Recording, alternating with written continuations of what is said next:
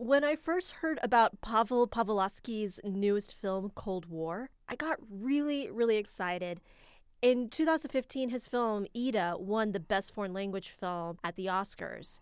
And Cold War, his film this year, has been collecting a lot of awards already. He's got 11 of them across the US and European film festival circuits. And it recently won consideration for Best Foreign Language Film category for this year's the 91st Academy Awards. Honestly, I feel like Stefon from SNL. This film has it all a passionate love story, foreign language dialogue, black and white cinematography, all in the backdrop of the Cold War in the 1950s in Poland, Berlin, Yugoslavia, and Paris. Oh my gosh. that was amazing. Today, we're immersing ourselves in Pawlikowski's film genius. But first, grab that Polish vodka, lift your glasses with us. I'm Kaylee. She's Stefon, excuse me, Tuesday. and this is Whiskey and Popcorn.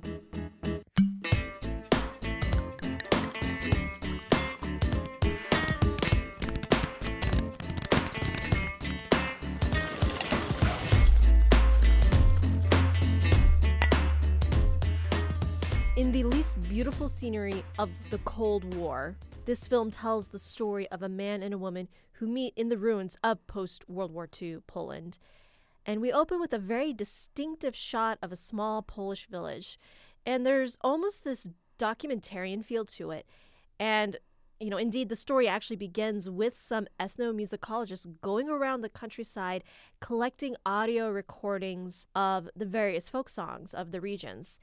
And it's all in an effort to collect that heritage of Poland.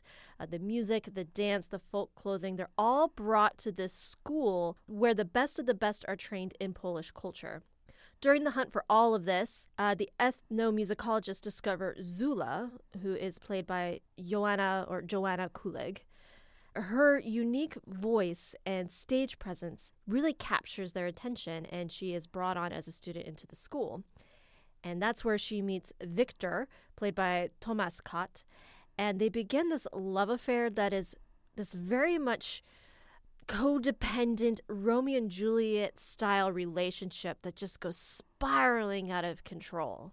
Now, Victor is determined to escape communistic country, and he wants to take Zula with him, of course. Now, eventually, he does get away, but Zula only escapes after some years have passed.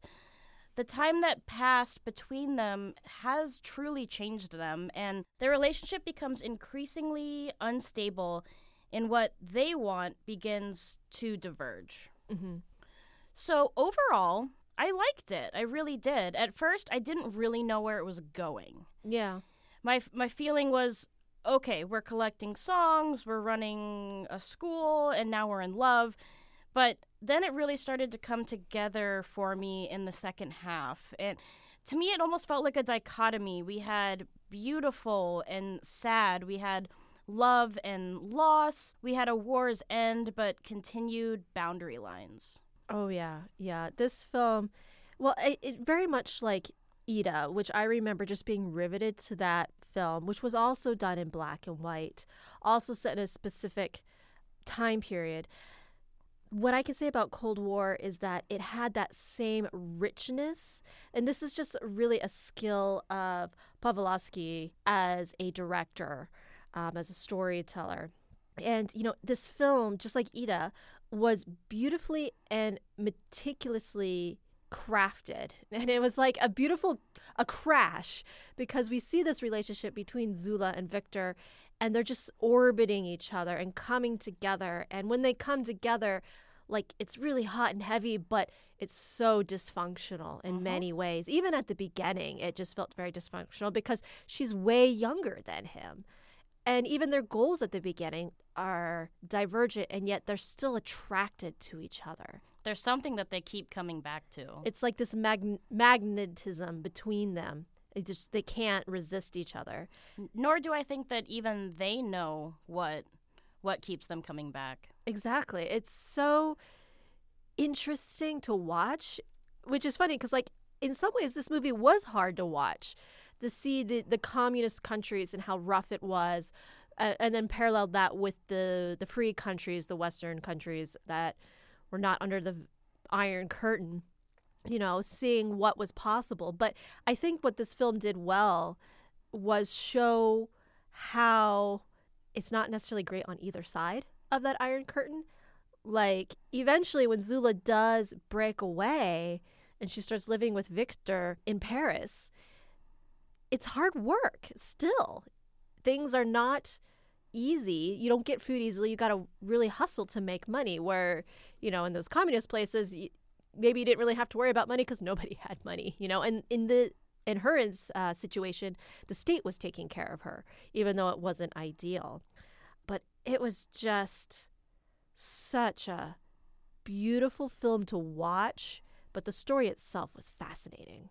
I agree that we're starting to get this kind of feel for Pawlikowski's movies. It, it, kind of reminds me of you always know when you're watching a Yorgos Lanthimos mm-hmm. film, and having Ida and now this, we we kind of know what his niche is, and I appreciate that niche that he's in. You know, some of the more artsy films, they they can drag or even be boring in a lot of ways, but this film had just enough that it never felt slow at all. The film went so quick.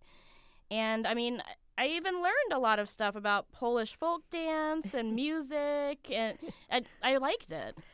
Oh yeah, I just I love love love love love the music in this film. I love that traditional Polish music. It's almost got that Bulgarian women's chant. It's very similar, but instead of singing in Bulgarian, they're singing in Polish. But they share kind of that musical culture, and it's just gorgeous. But what was interesting about this film is that Zula gets an opportunity to take these folk songs that she has been performing for years and kind of give them this updated twist, updated for her time period. This peasant style music comes across as sort of like this swanky, jazzy, smoky crooning style music that uh, you hear in like jazz clubs. And it's just, it's so beautiful. And uh, here's just a little taste of what she sounds like. Dwa serduszka, cztery oczy.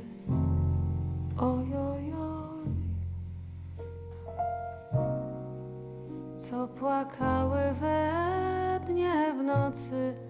Ojojoj.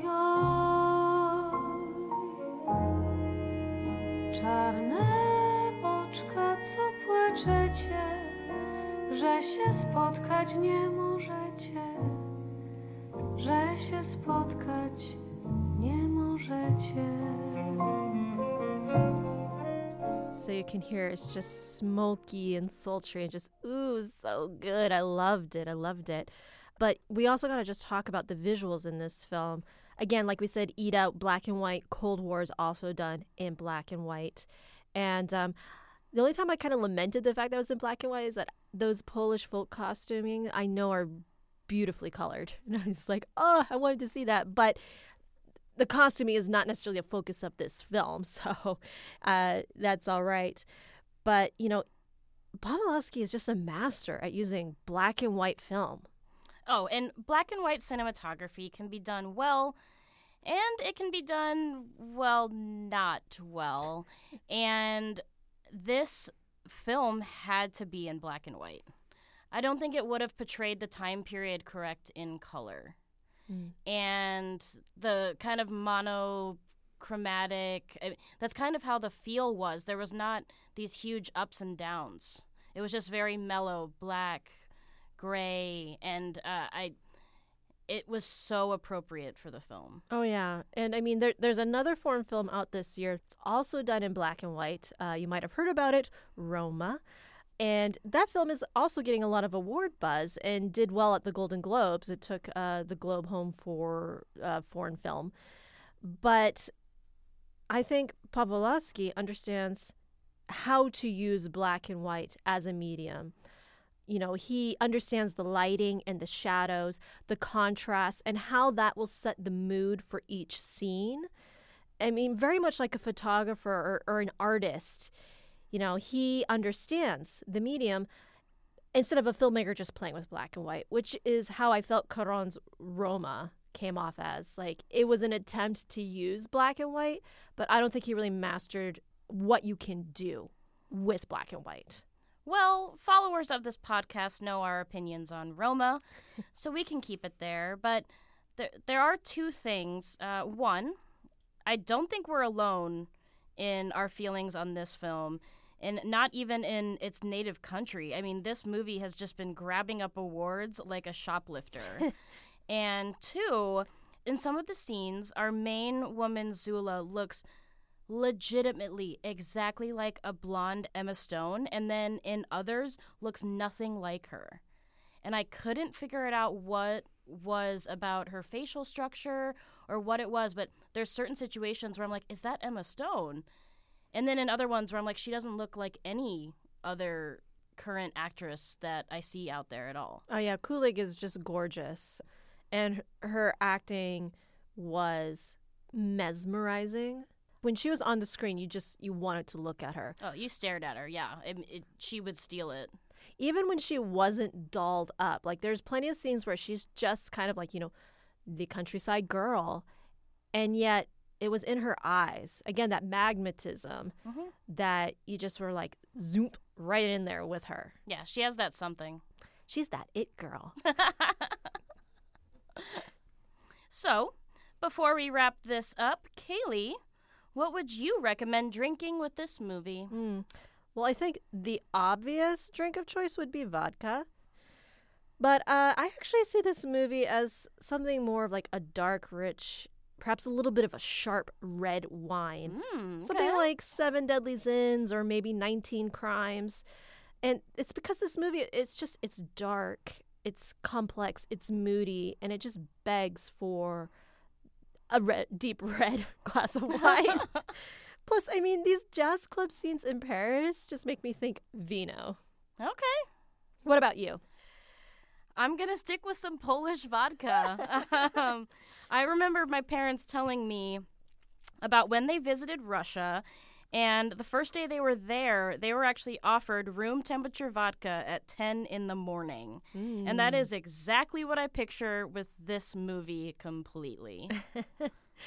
Just straight up, huh? Oh, straight up, no messing around. Oh my gosh. I feel like that's going to take paint off the wall. Keep your thirst sated by subscribing.